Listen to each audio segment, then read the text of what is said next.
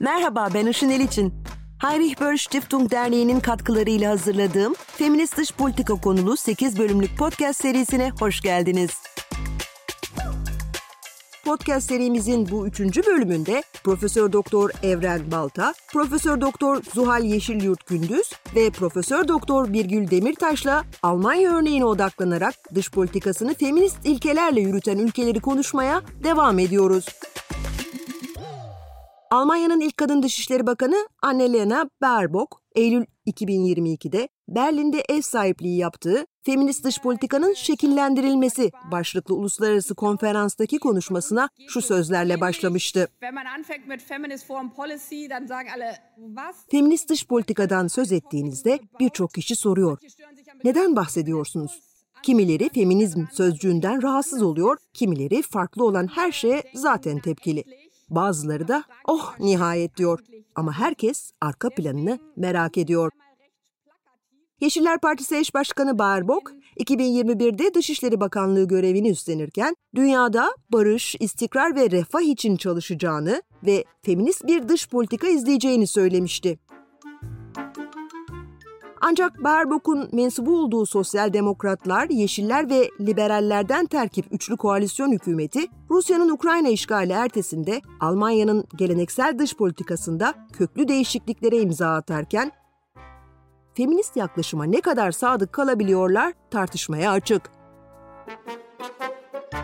Şimdi Almanya, İsveç gibi ülkelere baktığımızda da aslında bir tür feminist dış politikayı kurmak tamamen aslında dış politikanı bu prensipler üstünden inşa etmek eğer dünya güç üzerinden dönüyorsa kolay değil. Bu aslında çok birlikte yapılabilecek bir şey. Yani sen içeride tamamen e, bu tarz bir eğilimi, akımı ve bu tarz ilkeleri hayata geçirebilirsin. Ama ondan sonra Rusya Ukrayna'yı işgal eder ve sen topraklarında işte bir nükleer silah tehdidiyle karşı karşıya kalırsın. Ve bunun üzerine işte savunma bütçelerinin ayrılması, yeniden militarizasyon, NATO'ya girme tartışmaları ki mesela feminist dış politika NATO gibi kurumları aslında güvenlik sağlayıcı kurumlar olarak görmez temelde böyle militarizmin inşa edildiği, eşitsizliğin yani küresel eşitsizliğin kristalleştiği e, kurumlar olarak görür. Ama bu tarz bir yani hani senin sorduğun soruyla bu e, başta çok ilişkili. Rusya'nın Ukrayna'yı işgali aslında bu tarz feminist bir dış politikanın yapılmasını da zorlaştırıyor. Güce dayalı e, eylemler, devletlerin güce dayalı eylemleri işte silahlanmanın artması, kurumların zayıflaması. Yani bu her zaman aslında bir tür o küresel ortak çaba olmalı. Devletlerin birlikte e, değiştirmeye çalıştığı bir dönüşüm, bir eğilim olmalı. Ama yani nihai olarak aslında bizim dünyanın değiştiğini görmeyi istiyorsak biz. Fakat şunu da söylemek lazım ki yine de tüm bu dünyanın yeniden militaristleşmesi, işte sınırların yeniden silah zoruyla değiştirilmesi gibi tehditlere rağmen bunu konuşmaya devam ediyor olmamız, e, konuşabiliyor olmamız, bunun reel politikanın, politika yapımın ayaklarından birisi haline geliyor olması, her şeye rağmen o sözün karar yapıcıların e, temel e, referans noktalarından birisi olmaya devam etmesi İsveç'te, Almanya'da, başka ülkelerde önemli. Çünkü aslında bir bir, e, bir izleyi devam ettiriyor. Bir mirası devam ettiriyor. Bir toplumsal mücadelenin işte temel argümanlarını devam ettiriyor. Ama tabii ki elbette şu an çok daha zor bunu yapmak. Çünkü biz artık tabii ki daha katı güvenlik gündemlerinden konuşmaya başladık.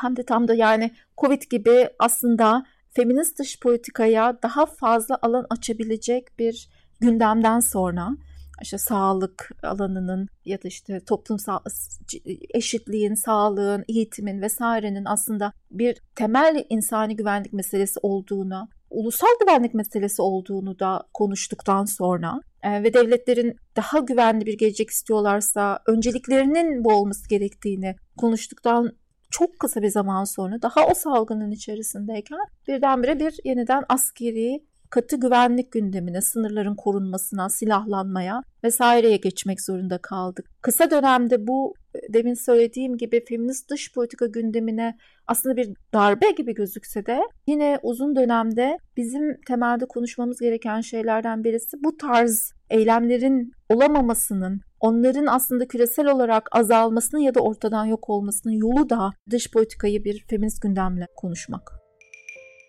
Profesör Doktor Evren Balta'nın feminist dış politika uygulama kararı alan ülkelerin günümüz koşullarında karşılaştıkları açmazlara ilişkin görüşleri böyle. Almanya Dışişleri Bakanı Baerbock da Profesör Balta'nın değindiği sorunların farkında. Zaten tam da bu nedenle Berlin'deki konferansı düzenlediğini söylüyor. Yani söz konusu tartışmalara Almanya'nın uygulayacağı feminist dış politika yaklaşımını anlatarak katkı vermek, uzmanların görüşlerini almak ve benzer feminist politikalar izleyen diğer ülke yetkililerinin tecrübelerini dinlemek. Kadın hakları kadınların meselesi değil, insan hakları, demokrasi ve hukukun üstünlüğü meselesidir diyordu Baerbock. Konferansın sonunda feminist dış politika yaklaşımına destek veren Almanya, Kanada, Meksika, Şili, Fransa, İsveç, Norveç, Finlandiya, Hollanda, Lüksemburg, Arnavutluk, İsrail ve Ruanda hükümetlerinin temsilcileri ortak bir sonuç bildirgesi de yayınladılar. Bildirgede dış politika gündemimize toplumsal cinsiyet eşitliği gözeten bakış açımızı dahil etmekte kararlıyız. Bu çerçevede kadınların, kızların ve ayrımcılığa uğrayan diğer grupların haklarının, temsilinin güçlendirilmesi için çalışacağız. Kadınların ve diğer sosyal grupların dışlanmasına yol açan eşitsizliklerin yapısal nedenlerine eğilme hedefini paylaşıyoruz. Cinsel ve cinsiyetçi şiddetin sert bir şekilde kınanması, bu suçların kavuşturulmasına büyük önem veriyoruz denildi. Almanya'ya yöneltilen eleştiriler gibi dünyadaki ilk feminist dış politika uygulayıcısı ülke İsveç'e karşı da amelle fiil arasındaki farklar nedeniyle eleştiriler yöneltiliyor. TED Üniversitesi Siyaset Bilimi ve Uluslararası İlişkiler Bölümü öğretim üyesi ve aynı üniversitenin Toplumsal Cinsiyet Çalışmaları Merkezi'nin başkanı Profesör Doktor Zuhal Gündüz Yeşilyurt'a kulak verelim. Aslında burada da tezatlar var ne yazık ki. İşte İsveç bu konuda en öncü ülke. Çok takdir ediyoruz şüphesiz. Fakat İsveç çok fazla silah satan bir ülke aynı zamanda. Ben bir etkinlik, e, bir panel esnasında işte İsveç konsolosu da bulunuyordu. Bunu ifade etmeye çalışmıştım. Yani e, İsveç hani çok takdir ediyoruz fakat silahları yani silah varlığını arttırıyor ve silah satışını arttırıyor. Bu bir tezat demiştim. Buna e, şöyle bir yanıtı oldu büyük ve tehlikeli bir komşumuz var. Korktuğumuz bir komşumuz var. Ama bu, bu değildir çözüm. Yani bir yandan o feminist e, dış politika hayalini kurarken bir yandan da silahlanma ve silah satışı olmamalı. Yani bu beni çok yıpratan e, bir şey aslında. Hani üzmenin ötesinde e, gerçekten yıpratan. Başka bir örnek Meksika. Yani çok bir yandan çok takdir ediyoruz e, Meksika'da başlaması ama aynı zamanda da günde 10 kadının öldürüldüğü bir ülke. Yani e, burada da tezat görüyoruz. Yani ülkelerde bu çaba var ve bunu takdir ediyorum ama eksiklikleri de görüp daha bütünsel yaklaşmak lazım. Belki öyle diyebiliriz. Yani işte buyurun dış politikamız feminist ama diğer şeylerde aynen devam ediyoruz. Bu, bu olmamalı. Bütüncül bakıp yani hayatın her alanına yansımalı. Yani feminist dış politika dediğimizde tüm ezilen kesimler, tüm marjinalize edilen kesimlerin haklarının korunduğu yani sadece işte feminist yani dış politikamız feminist deyip yetinemeyiz bununla. Gerçekten tüm ezilen işte çocuklar, yaşlılar, gençler, engelliler, LGBT herkesin herkesin e, haklarının korunduğu ve çevrenin yani ekolojiyi de e, her an gözümüzün önünde bulundurmalıyız. Yani bu şekilde bakmalıyız. Yani ne yazık ki Türkiye için bahsettiğim tezatlar dünyada da e, örneklerini buluyor. İsveç'in Finlandiya ile birlikte NATO üyeliğine başvurması da yine bir eleştiri konusu. Fakat Profesör Doktor Birgül Demirtaş bardağın dolu tarafına bakmak gerektiğini söylüyor. Burada ama belki şöyle bir şey de olabilir. NATO içerisinde bu feminist dış politika eğer hani bu İsveç'in de tam üyelik süreci tamamlanırsa, imzalar tamamlanırsa İsveç'te tam üye olduğunda NATO içerisinde e, bu feminist dış politikayı savunan bir ülke daha olacak. İşte zaten İspanya var, Kanada var, ondan sonra Almanya var. Orada bir ülke daha olacak. Dolayısıyla E, mesela Avrupa Birliği'nin hem komisyon hem parlamentonun bu toplumsal cinsiyet eşitliği ile ilgili kararlar almasında İsveç öncü rollerden bir tanesini oynadı. Yani orada NATO içerisinde de belki İsveç'in böyle bir katkısı olabileceğini düşünebiliriz. Çünkü bu küresel örgütler e, bu konularda karar aldıkları zaman onların diğer ülkeleri etkileme kapasitesi de daha fazla oluyor ve e, küreselde bunları daha fazla duyurma şansımız oluyor. Bu Birleşmiş Milletleri 1325 sayılı kararı o bağlamda bizim için gerçekten çok önemli. Biraz bu boyutuyla da belki bunu düşünebiliriz. Ama tabii ileriki zamanlar ne gösterecek e, onu bilemiyoruz. Savaş neye doğru evrilecek ve bu ülkelerin dış politikaları bu süreçte nasıl değişecek? Mesela e, bazı eleştiriler de var bu ülkelere yönelik olarak. İsveç'e yönelik eleştirilerden bir tanesi bir yandan siz 2014'ten beri 8 yıldan beri feminist dış politika izliyorum diyorsunuz. Öte yandan hala mesela Suudi Arabistan'a silah satışı yapıyorsunuz. Benzer bir eleştiri Almanya için de var e, aslında. Yani Almanya'da işte barışçı dış politikayı savunan ülkelerden bir tanesi sivil güç e, olarak tarif ediliyor literatürde. Ve feminist dış, son hükümette feminist dış politikayı kabul etti. Koalisyon anlaşmasında feminist dış politika kavramı kullanıldı. Bu Almanya için tarihi bir adımdı. Ama öte yandan da yani Almanya'da dünyada en çok silah satan ülkelerden bir tanesi. Burada e, tabii hiçbir ülkeyi idealize etmememiz gerekiyor. Biz bu mülakatları yaptıktan sonra 11 Eylül'de İsveç'te genel seçim yapıldı ve 2014'ten beri ülkeyi yöneten sosyal demokratlar çok küçük farkla da olsa parlamentodaki üstünlüğünü kaybetti. Seçimden 36 gün sonra ise Nazi kökenli aşırı sağcı İsveç demokratlarının dışarıdan desteğiyle Merkez Sağ Muhafazakar Parti, Liberal Parti ve Hristiyan Demokratlardan terkip üçlü koalisyon hükümeti kuruldu. Maalesef yeni hükümetin ilk icraatı da İsveç'in öncüsü olduğu feminist dış politikayı terk ettiklerini duyurmak oldu. Sağcı hükümetin Dışişleri Bakanı bir erkek, Tobias Billström. Etiket içerikten önemli hale geldi. O nedenle bu politikadan vazgeçiyoruz ama toplumsal cinsiyet eşitliği için çalışmaya devam edeceğiz, dedi. İsveç'i bildiğimiz İsveç olmaktan çıkaracağı anlaşılan yeni hükümetin programında dış yardımların azaltılması da var. Yine de Sosyal Demokrat Parti iktidarında İsveç'in atmış olduğu adımlar, insanlığın ortak mirası olarak dünyanın dört bir yanında kadın mücadelesiyle sahipleniliyor. Yine bir gül Demirtaş'a kulak verelim.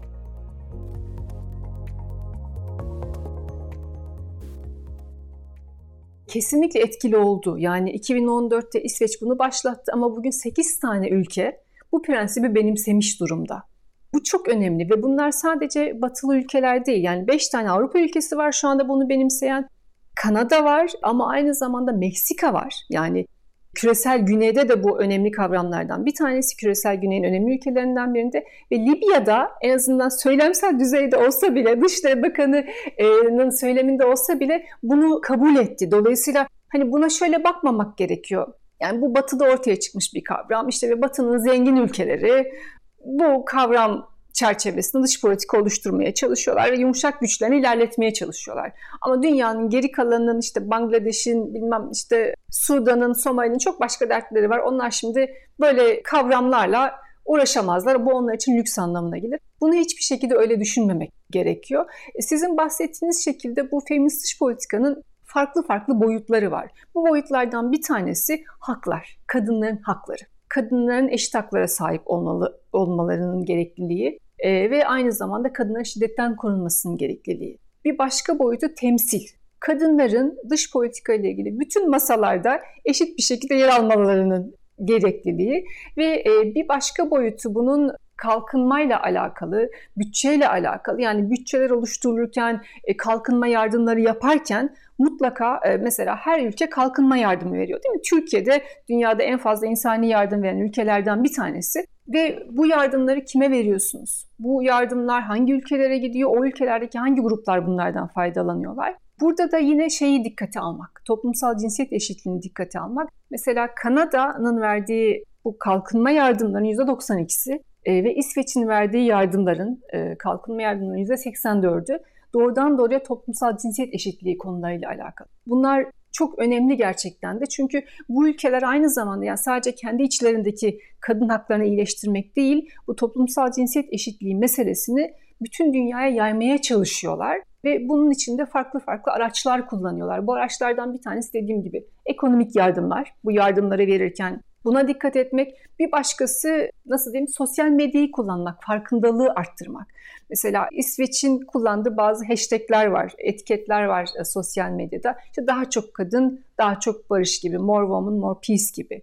E, bir de bu Wikipedia'daki içeriklerin %90'ını erkekler oluşturmuş 2018'e kadar. Ve yine içeriklerin önemli bir kısmı daha eril odaklıymış, erkek konularıyla alakalıymış. Bunu e, fark edince 2018'de İsveç'in başlattığı bir tane proje var ve pek çok dünyanın farklı farklı onlarca ülkesinden kadınlar angaje ediyorlar ve Twitter şey özür dilerim Wikipedia'ya onlar da içerik oluşturuyorlar. Bunlar tabii çok önemli şeyler. Yani mesela Wikipedia'yı günlük hayatta hepimiz kullanıyoruz. Zaten Google'a bir şey yazdığınızda hemen otomatik olarak Wikipedia çıkıyor karşımıza ve oradaki içerikleri okuyoruz ama bunu normalde düşünmüyoruz. Ya bu içerikleri kim yazıyor? Öncelikleri neler? Yani, yani nereden baktıkları gibi. Ne, nereden bakıyorlar? Tabii. Ezilenleri, ezilenleri mi? Dolayısıyla hani bu bağlamda yani küreseldeki bu farkındalıkları arttırmak bağlamında da bu feminist dış politika kavramını benimsemeleri bu ülkelerin çok önemli. Burada tabii şey de yani şununla da bağlantı kurabiliriz aslında. Yani işte ne bileyim e, dünyadaki başka başka ülkelerde mesela Bangladeş, Sudan, Somali örneklerini verdim. Onun için başka meseleler var kadın haklarıyla uğraşamazlar. Bu öyle bir şey değil. Yani biz önce fakirliği çözelim, işte bilmem otoriterlik problemlerini çözelim. Kadın haklarına sonra bakarız. Böyle bir şey değil. Yani siz gerçekten de ülkenizde ekonomik kalkınma sağlamak istiyorsanız o zaman toplumun geri kalan yarısında mutlaka ekonomiye kazandırmanız gerekiyor. Yani hani ben şöyle düşünüyorum. Yani sadece çıkar bağlamında bakılsa bile, sadece maddi çıkar bağlamında bakılsa bile mutlaka kadınların dahil edilmesi gerekiyor. Bütün ülkeler ekonomik olarak kalkınmak istiyorlar. Daha iyi konuma gelmek istiyorlar. Bu kadınları dahil etmeden mümkün olamaz ki. Yani siz kadınların yarısını eve kapatırsanız, onları e, onların ekonomide aktör olmasını engellerseniz o ülke ne kadar kalkınabilir? Yine bir istatistik e, okumuştum İsveç'in oluşturduğu el kitabında. Dünyada yüzden fazla ülkede kadınların belli meslekleri yapması yasakmış. Hala yani 21. E, yüzyılın e, ilk çeyreğinde dolayısıyla bu çok büyük bir sıkıntı. Öte yandan işte çatışmalar var, e, iç savaşlar var, e, anlaşmazlıklar var ülke içerisinde. Yine bunları çözümlemek için de mutlaka kadınların çözüm süreçlerinde olması gerekiyor. Zaten istatistik olarak da bu kanıtlanmış durumda. Hani kadınlar bu süreçlerde oldukları zaman çatışmaların çözümlerinde daha kalıcı çözümlere ulaşılabiliyor. Yani sadece normatif kaygılar elbette ki önemli ama aynı zamanda yani sadece hani o çıkar tırnak içinde o çıkar bağlamında bakıldığı zaman bile kalıcı bir barışa ulaşabilmek için, kapsayıcı bir güvenliğe ulaşabilmek için ve aynı zamanda sürdürülebilir bir ekonomik kalkınmaya ulaşabilmek için mutlaka kadınların tüm toplumsal, ekonomik ve siyasi süreçlere dahil olmaları gerekiyor. Onun için biz şu anda e, başka problemlerimiz var. Öyle kadın hakları gibi şeyler bizim için lükstür. Bunlar böyle batılı ülkelerin kullandığı lüks kavramlardır. Bizim için belki gelecekte 10 sene 20 sene sonra düşünebiliriz. Bu öyle bir şey değil. Yani siz kadınları entegre ederseniz o zaman zaten o yaşadığınız siyasi, ekonomik, sosyal bütün problemleri daha rahat çözebileceksiniz. Kalıcı olarak çözebileceksiniz. Neden Feminist Dış Politika adlı podcast serimizin bir sonraki bölümünde kadın liderlerin icraatına odaklanacağız.